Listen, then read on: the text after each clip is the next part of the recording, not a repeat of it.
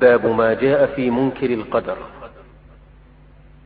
وقال ابن عمر والذي نفس ابن عمر بيده لو كان لأحدهم مثل أحد ذهبا ثم أنفقه في سبيل الله ما قبله الله منه حتى يؤمن بالقدر.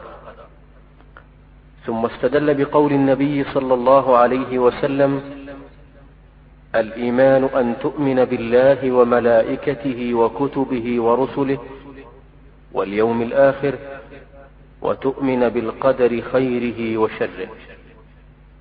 رواه مسلم. وعن عبادة بن الصامت أنه قال لابنه يا بني إنك لن تجد طعم الإيمان حتى تعلم أن ما أصابك لم يكن ليخطئك. وما أخطأك لم يكن ليصيبك. سمعت رسول الله صلى الله عليه وسلم يقول إن أول ما خلق الله القلم. فقال له اكتب. فقال رب وماذا أكتب؟ قال اكتب مقادير كل شيء حتى تقوم الساعة. يا بني سمعت رسول الله صلى الله عليه وسلم يقول من مات على غير هذا فليس مني. وفي رواية لأحمد إن أول ما خلق الله تعالى القلم فقال له اكتب. فجرى في تلك الساعة بما هو كائن إلى يوم القيامة. وفي رواية لابن وهب قال رسول الله صلى الله عليه وسلم فمن لم يؤمن بالقدر خيره وشره أحرقه الله بالنار. وفي المسند والسنن عن ابن الديلمي قال أتيت أبي بن كعب فقلت في نفسي شيء من القدر. فحدثني بشيء لعل الله يذهبه من قلبي. فقال لو أنفقت مثل أحد ذهبا ما قبله الله منك حتى تؤمن بالقدر وتعلم أن ما أصابك لم يكن ليخطئك وما أخطأك لم يكن ليصيبك. ولو مت على غير هذا لكنت من أهل النار.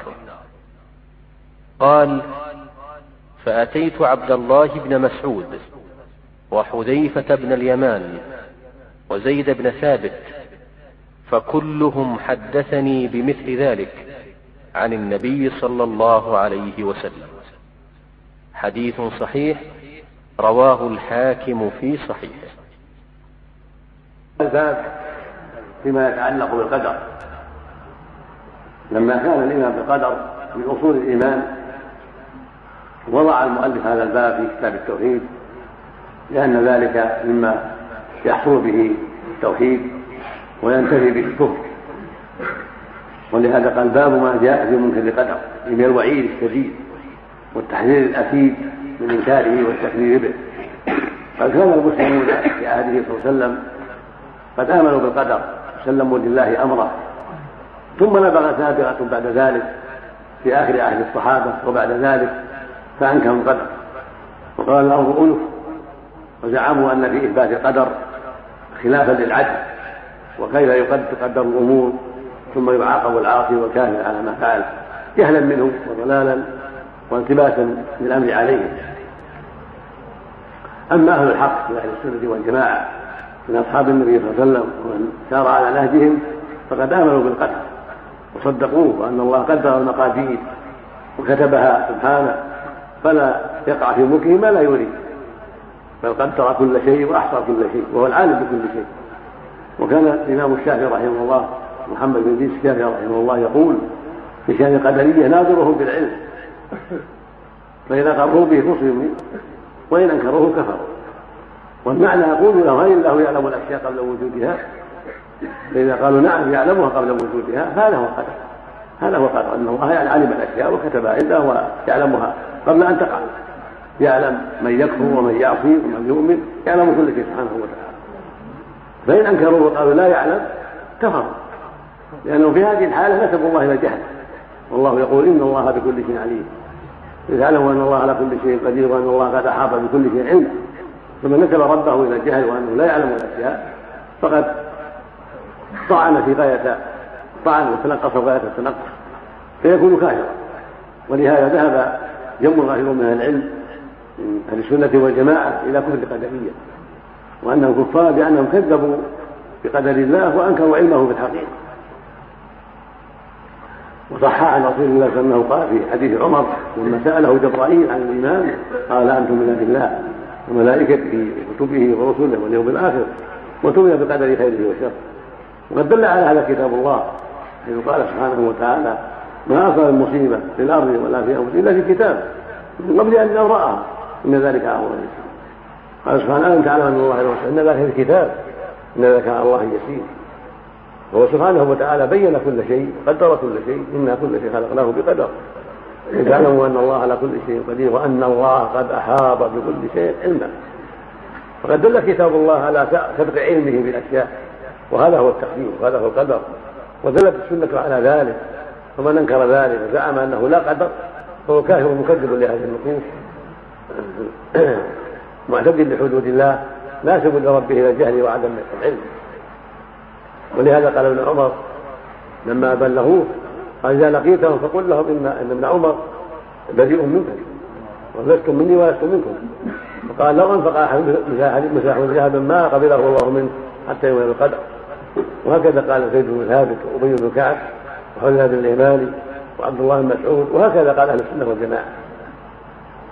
فالواجب على أهل الإيمان على كل مسلم وعلى كل مكلف يدخل في الإسلام أن يؤمن بالقدر ويصدق بعلم الله بالأشياء.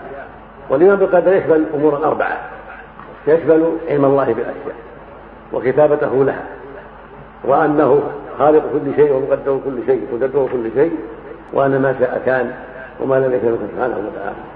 فجميع المخلوقات هو الذي خلقها سبحانه وتعالى. بمشيئته جل وعلا وحكمته سبحانه وتعالى وقدرته العظيمه فلا بد من هذه الأمور الاربعه الإيمان بعلم الله وانه علم كل شيء وأنه كتب كل شيء وأنه خالق لكل شيء وأن ما شاء كان وما لم يكن يكون هذه مراتب القدر الأربع من آمن بها فقد آمن بالقدر. ومن كذب بشيء منها فقد كذب بشيء من القدر. وهكذا حديث عبادة بن الصامت رضي الله عنه حين قال به يا بني إنك لم تجد طعم الإيمان. يعني راحة الإيمان وطمأنينته وذوقة إلا في الإمام القدر يعني حتى تعلم أن ما أصابك لم يكن بيخطئك وما أخطأك لم يكن يعني إذا آمن بهذا استراح قلبه واطمأن وأنه لن يصيبه إلا ما كتب الله له ويعمل ما شرع الله له ويأخذ بالأسباب وهو مطمئن القلب لن يصيبه إلا ما كتب الله له. فلا يلقي بنفسه التهلكة ولا يتعدى حدود ربه بل يأخذ بالأسباب ويعمل بالأسباب ويتقي أسباب الشر ويعلم أنه لن يصيبه إلا ما كتب الله له. وبين له عبادة أنه مات مات على هذا ليس منه وأنه من قال ليس منه. ما دخل فمنه لو أحرقه الله بالنار فلا بد من الإيمان بأن تعلم أن ما اصابك من ذنوبك وما اصابك من هذا تفسير القدر. من باب تفسير الشيء ببعض معناه. فإنك إذا آمنت بأنه يصيبك إلا ما كتب الله لك فقد عرفت أن الله قدر الأشياء ومضى بها علمه سبحانه وتعالى. وهكذا سعد بن الديلمي وعبد الله بن الديلمي وهيروز الديلمي تابعي معروف. يعني سأل زيد بن ثابت وأبي بن كعب وحذيفة بن اليمان وابن مسعود عن ذلك فأخبروه أنه لن يؤمن بالقدر وأنه لو أنفق مثل أحد ذهبا ما قبله الله من حتى يؤمن بالقدر وأنه لا بد من الإيمان بالقدر وإلا فإن أعماله حاضرة وهذا يدل على أنهم اعتقدوا وأرادوا أنه يكفر بذلك. لأن الله قال ولو أشركوا لحبط عنهم ما كانوا يعملون فإن الذي لا تقبل أعماله ولا تقبل نفقاته هو الكافر. الذي لا لم يتحقق فيه الإيمان. ومن أنكر القدر فقد أخذ بشيء من الإيمان ركن من أركان الإيمان. فحينئذ لا تقبل أعماله ولا تقبل نفقاته حتى يؤمن بالقدر ويعلم أن ما أصابه من كل يسرى وما أخطأ من كل مصيبة. هذا هو الواجب على المسلمين جميعا. أن يؤمنوا بأن الله علم الأشياء وأحصاها قبل أن تكون وكتبها وأنه هو الخلاق العليم. الله خالق كل شيء سبحانه وتعالى. وأن ما شاء كان وما لم يشاء يكون كما قال تعالى لمن شاء منه يستقيم وما تشاءون إلا ان شاء الله رب العالمين. وهو شاء ربك ما فعلوا. شاء الله ما اقتتلوا.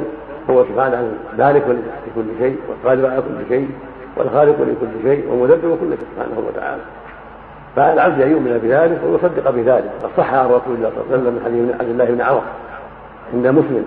قال صلى الله عليه وسلم إن الله قدر مقادير الخلائق قبل أن يخلق السماء بخمسين ألف وعرشه اعلم فالأمر قد احكم ومضى به علم الله وكتابته سبحانه وتعالى وهو الخلاق مدبر الأمور خالق الأشياء يصرفها كما يشاء على ما قدرها عليه سبحانه وتعالى.